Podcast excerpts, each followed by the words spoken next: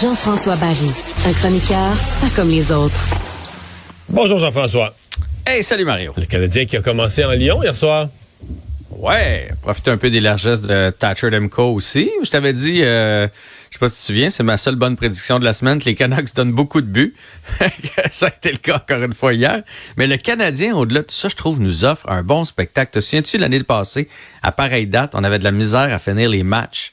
On écoutait des On écoutait jamais la troisième. On n'écoutait pas la troisième. Je les écoutais parce que bon, il fallait qu'on en parle ensemble, mais en tant que partisan, là, j'avais aucun intérêt à écouter ces matchs-là.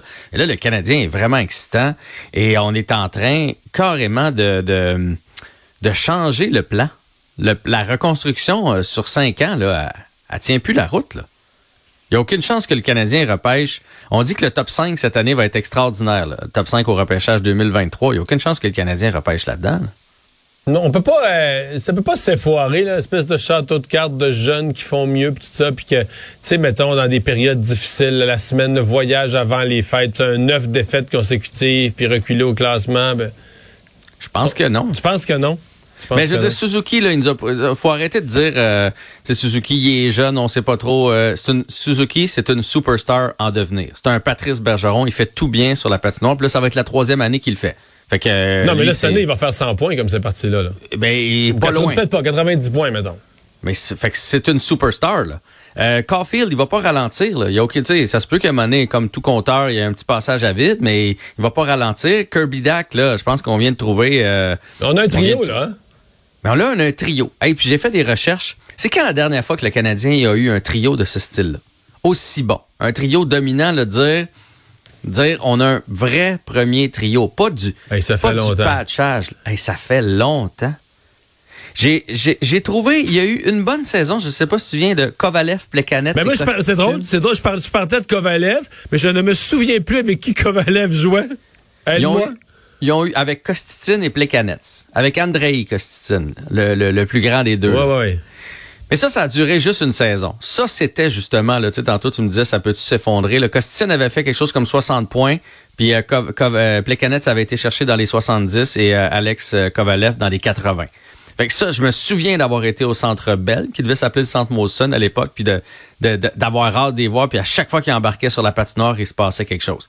Mais on peut pas dire qu'on que pour le futur du Canadien, on se disait ah ben voilà, tu sais, pour les cinq prochaines années, on a un top 3 Parce que là, ils ont quel âge les trois qu'on vient de nommer? 21, 22, 23, c'est ça? 21, 21, 23.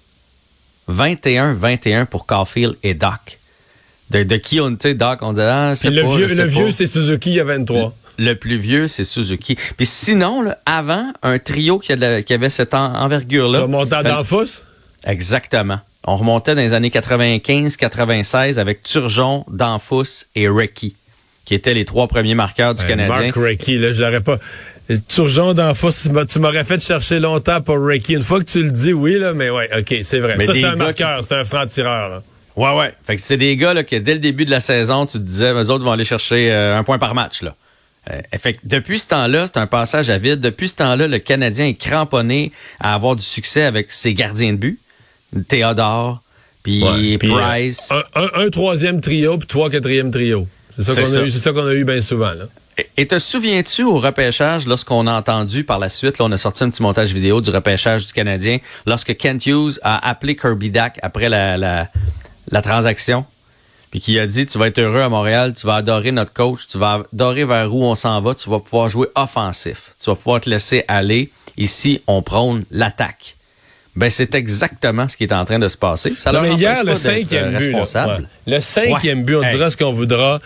Tu sais, bon, c'est pas une mise en échec que le gars vole par-dessus la bande. Là. C'est Caulfield qui frappe un gars de 6 pieds 7, je pense. Là. Mais il reste que... C'est ça, mais il reste que la phrase qu'utilisent les experts, séparer le joueur de la rondelle. Il l'a fait pendant une demi-seconde, là, mais il a séparé le joueur de la rondelle avec sa mise en échec. Mais la rapidité avec laquelle Suzuki a envoyé un laser direct sur la palette de Dak, puis le but, mais tu dis, OK, là, on a affaire à des joueurs de hockey, là. Tu sais, du talent, ça s'invente pas, là, tu sais le, le, vaillant, notre vaillant numéro 11, là, sais, ses passes, là, ils s'en vont tout partout, ces bâtons de l'adversaire, tu sais. Ça, c'est une. Si tu regardes Suzuki, il sait où ce qui est l'autre gars. Il regarde même pas. C'est un laser, cligne sa palette. Puis... Et puis Suzuki est le long de la bande, donc il peut se faire frapper. Fait que, il faut qu'il se concentre là-dessus. Il regarde en avant de lui et Doc est dans son angle mort à gauche. Là. Tu sais, c'est. Et Mais aussitôt, aussitôt qu'il la reçoit, est parti. Ça, c'est du talent. Il n'y a pas d'autres joueurs chez le Canadien ou à peu près qui peuvent faire ça. Et là où Doc vient les compléter, c'est qu'il y a cette intelligence au jeu. Si c'est Anderson, mettons, tu sais que Anderson a joué avec les autres un bon bout de temps, il est où Anderson? Il est probablement en avant du but, collé sur le défenseur ou pas loin de l'action. avec. Ah, eh, exactement. L'autre, il s'est fait oublier. sais, il a eu le flair de dire si jamais elle sort de là, ah, je vais être tout seul en avant. Puis comme de fait, c'est ce qui est arrivé. Et après le match, il a dit qu'il y avait eu du temps. Et moi, entre toi et moi, il n'y a pas eu tant de temps que ça. Mais lui, dans sa tête, il a été tout seul et il a eu du temps amplement pour la mettre dedans. Puis Caulfield, euh, oui, ça c'est, on dit frapper dans les gants. Dans le fond, il est allé frapper les avant-bras de Tyler Myers, qui sépare le porteur du disque de la rondelle. Il a tombé après, parce qu'il est plus petit, il est moins fort. Mais ça, c'est nouveau dans sa game. L'année où le Canadien s'est rendu en finale de la Coupe Stanley, il faisait pas ce genre de jeu-là. Il faisait juste se placer, puis faire des one-timers, faire des, des lancers. Là, il fait des replis défensifs. Il s'implique un peu physiquement. Il pourra jamais le faire autant qu'un autre. Là. Mais donc, ce trio-là, on va les, on va les aimer pour longtemps. Ouais. Là, il y en a qui disent que c'est pas bon que ce trio-là soit bon parce que Dax était supposé être le, deuxième centre dont le Canadien avait tellement besoin. Et là, c'est quoi? Euh, on réglera ce problème-là une autre fois, du deuxième centre? moi, j'ai entendu ça toute la journée partout. Là. Euh, je pense que le, c'est pas parce qu'il joue à l'aile. Oui, un peu parce qu'il joue à l'aile, parce qu'il n'y a pas les mises en jeu, puis il y a un peu moins de responsabilité, mais c'est surtout le fait qu'il joue avec les deux autres. Mais Suzuki à l'aile, avec Kirby Duck puis Caulfield, ça va marcher quand même. Ben oui, c'est ça. C'est quand il était sa deuxième ligne et puis qui était flanqué de Drouin puis Hoffman, pas pas la même chose là. Fait que oui, le centre, mais c'est surtout je pense les ailiers, les, les, deux coéquipiers puis tant que ça va fonctionner, on touche pas à ça, on ira en chercher un centre à quelque part là, il va entraîner à un moment donné, on en repêchera un, on va en trouver un comme deuxième centre. Et hey, puis Souban s'est trouvé du boulot. Ouais. Est-ce qu'on s'inquiétait pour lui non, on savait qu'il allait aboutir quelque part comme euh, chroniqueur hockey, analyste, euh, puis il va être bon à part de ça, il va être flamboyant, il va donner du bon jus, c'est sûr et certain. Donc, euh, contrat de trois ans avec ESPN, ça a été annoncé aujourd'hui, et il a dit que ça y tentait, ça fait longtemps qu'il y pense, même en fin de carrière, il en parlait avec ses coéquipiers de son avenir dans les médias. Alors, chapeau à piquer Souben, puis je pense qu'il va être rafraîchissant. Et finalement, un peu de tennis. Ouais, la Coupe Billie G. King, ça a commencé. On a fait belle figure aujourd'hui. Euh, Andrescu a gagné, Fernandez a gagné. Donc, euh, on a passé l'Italie assez facilement. On va affronter la Suisse demain. Et Félix Auger-Aliassime, on connaît maintenant son, son pool au niveau du championnat de l'ATP. Et dans son pool, il y a Raphaël Nadal, qu'il n'a jamais battu. Il fait partie des trois joueurs que euh, Félix Auger-Aliassime n'a jamais battu, donc ça sera pas facile comme, euh, comme pool pour sortir de là.